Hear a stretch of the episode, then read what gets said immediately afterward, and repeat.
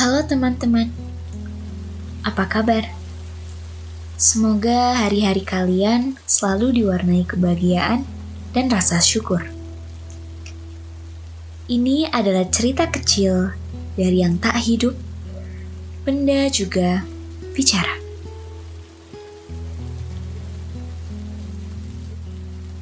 Kalian tahu gak sih? Sebuah payung pernah bercerita. Katanya, kehidupannya sungguh ambigu. Terkadang ia menyukainya, tapi terkadang ia malah membencinya.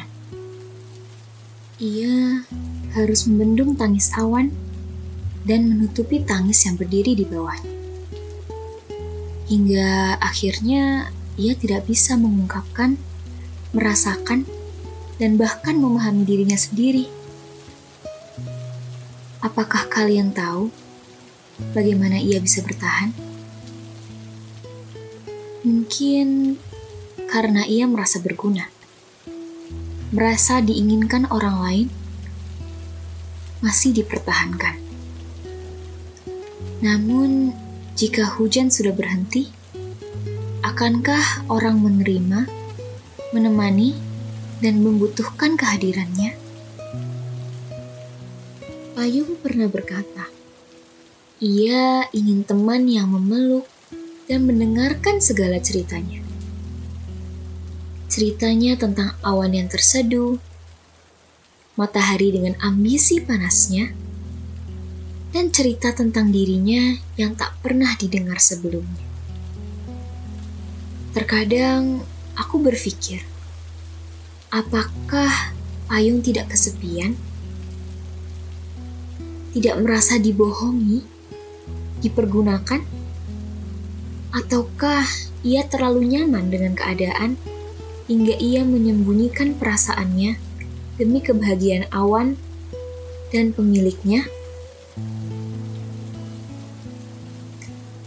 Cerita payung mungkin pendek dan menggelikan. Namun, apakah ada teman-teman yang memiliki cerita sepertinya? Terlalu memikirkan orang lain hingga tenggelam dalam dirinya sendiri.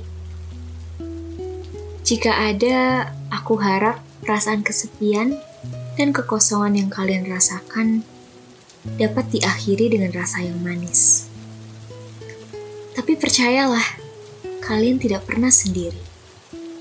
Tak hanya cermin yang kalian lihat setiap paginya yang ingin mendengarkan cerita kecilmu. Karena setiap orang punya cerita kecilnya masing-masing.